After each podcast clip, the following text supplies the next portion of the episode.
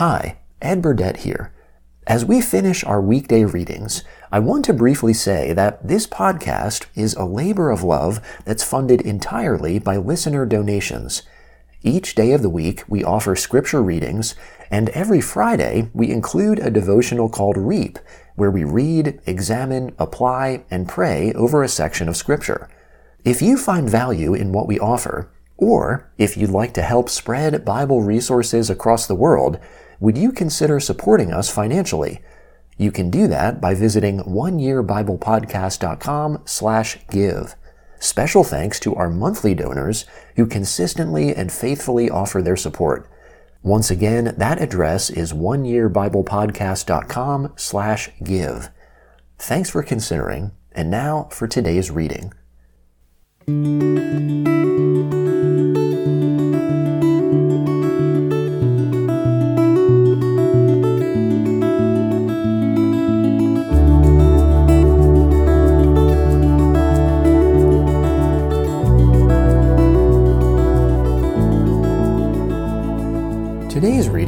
In Leviticus, chapter 1, starting in verse 1. The Lord called to Moses and spoke to him from the tent of meeting, saying, Speak to the children of Israel, and tell them, When any one of you offers an offering to the Lord, you shall offer your offering of the livestock, from the herd and from the flock. If his offering is a burnt offering from the herd, he shall offer a male, without defect. He shall offer it at the door of the tent of meeting, that he may be accepted before the Lord.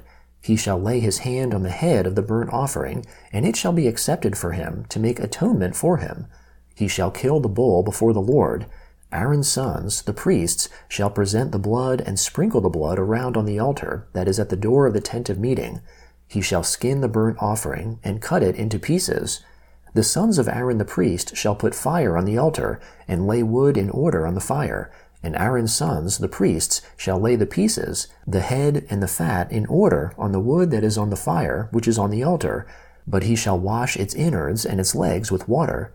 The priest shall burn all of it on the altar for a burnt offering, an offering made by fire, of a pleasant aroma to the Lord. If his offering is from the flock, from the sheep or from the goats, for a burnt offering, he shall offer a male without defect. He shall kill it on the north side of the altar before the Lord, Aaron's sons, the priests, shall sprinkle its blood around on the altar. He shall cut it into its pieces, with its head and its fat. The priest shall lay them in order on the wood that is on the fire which is on the altar, but the innards and the legs he shall wash with water. The priest shall offer the whole, and burn it on the altar. It is a burned offering, an offering made by fire, of a pleasant aroma to the Lord. If his offering to the Lord is a burned offering of birds, then he shall offer his offering from turtle doves or of young pigeons.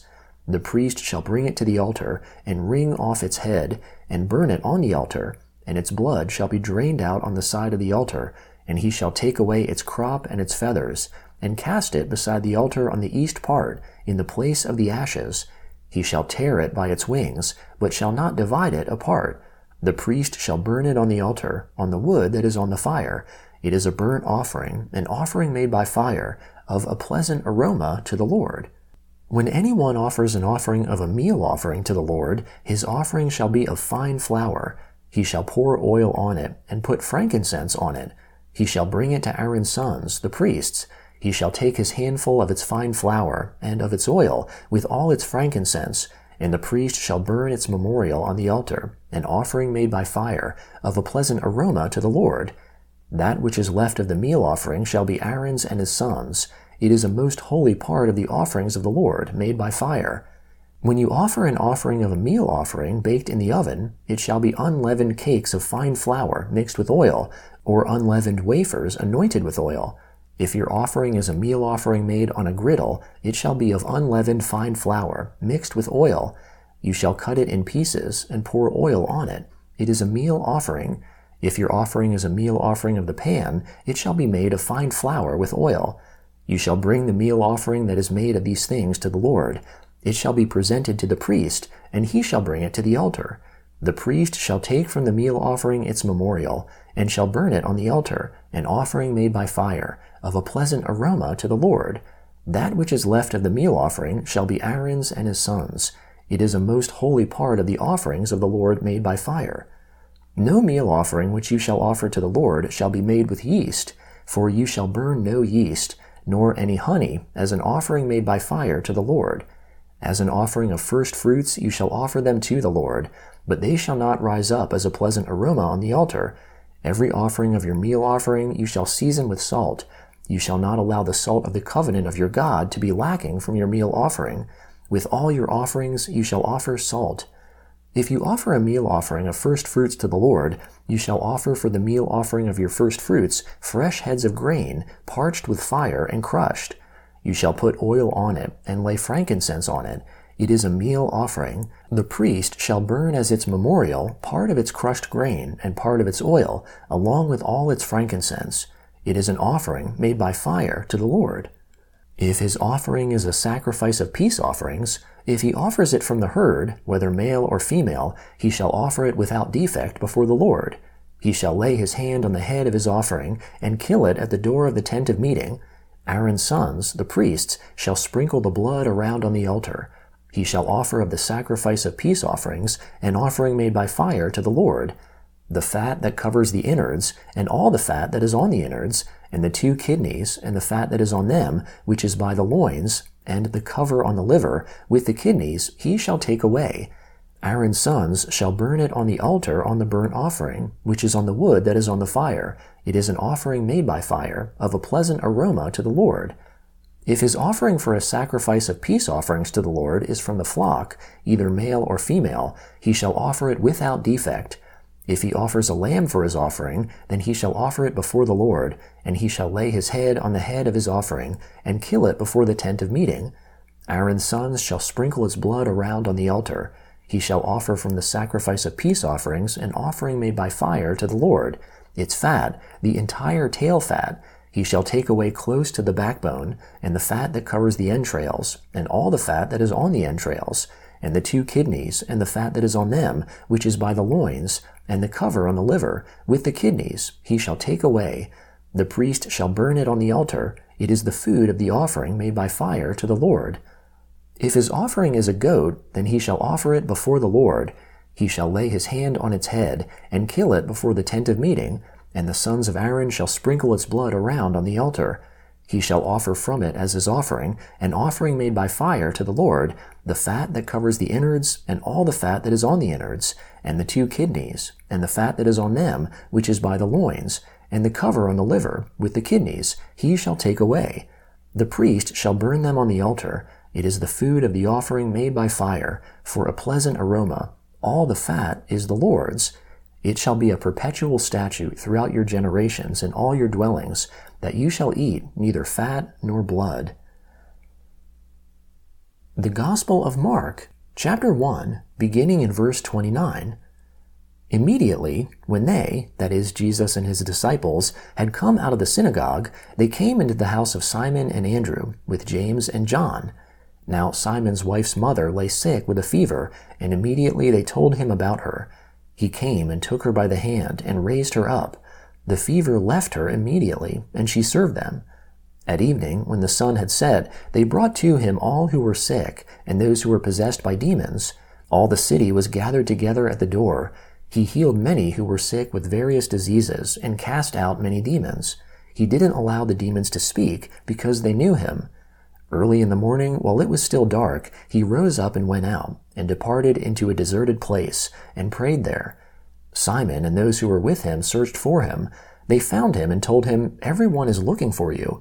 He said to them, Let's go elsewhere into the next towns, that I may preach there also, because I came out for this reason. He went into their synagogues throughout all Galilee, preaching and casting out demons.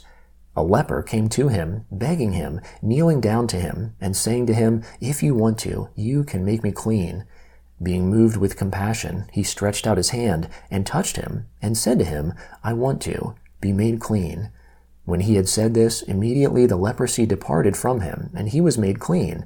He strictly warned him, and immediately sent him out, and said to him, See that you say nothing to anybody, but go, show yourself to the priest, and offer for your cleansing the things which Moses commanded, for a testimony to them. But he went out, and began to proclaim it much, and to spread about the matter. so that Jesus could no more openly enter into a city, but was outside in desert places. People came to him from everywhere. When he entered again into Capernaum after some days, it was heard that he was at home. Immediately many were gathered together, so that there was no more room, not even around the door, and he spoke the word to them. Four people came, carrying a paralytic to him. When they could not come near to him for the crowd, they removed the roof where he was. When they had broken it up, they let down the mat that the paralytic was lying on. Jesus, seeing their faith, said to the paralytic, Son, your sins are forgiven you. But there were some of the scribes sitting there and reasoning in their hearts, Why does this man speak blasphemies like that? Who can forgive sins but God alone? Immediately Jesus, perceiving in his spirit that they so reasoned within themselves, said to them, Why do you reason these things in your hearts? Which is easier, to tell the paralytic, Your sins are forgiven, or to say, Arise, and take up your bed and walk? But that you may know that the Son of Man has authority on earth to forgive sins, he said to the paralytic, I tell you, arise, take up your mat, and go to your house. He arose, and immediately took up the mat and went out in front of them all, so that they were all amazed and glorified God, saying, We never saw anything like this. Psalm 35, beginning in verse 17. Lord, how long will you look on? Rescue my soul from their destruction, my precious life from the lions. I will give you thanks in the great assembly. I will praise you amongst many people. Don't let those who are my enemies wrongfully rejoice over me, neither let those who hate me without a cause wink their eyes. For they don't speak peace, but they devise deceitful words against those who are quiet in the land. Yes, they open their mouth wide against me. They said, Aha, aha, our eye has seen it. You have seen it, Lord. Don't keep silent. Lord, don't be far from me. Wake up. Rise up to defend me, my God. My Lord, contend for me. Vindicate me, Lord my God, according to your righteousness. Don't let them gloat over me. Don't let them say in their heart, Aha, that's the way we want it. Don't let them say, We have swallowed him up. Let them be disappointed and confounded together who rejoice at my calamity. Let them be clothed with shame and dishonor, who magnify themselves against me. Let those who favor my righteous cause shout for joy and be glad. Yes, let them say continually, May the Lord be magnified, who has pleasure in the prosperity of his servant. My tongue shall talk about your righteousness and about your praise all day long.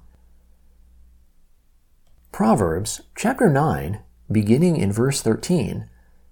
The foolish woman is loud, undisciplined, and knows nothing. She sits at the door of her house, on a seat in the high places of the city, to call to those who pass by, who go straight on their ways. Whoever is simple, let him turn in here. As for him who is void of understanding, she says to him, Stolen water is sweet, food eaten in secret is pleasant. But he doesn't know that the departed spirits are there that her guests are in the depths of Sheol.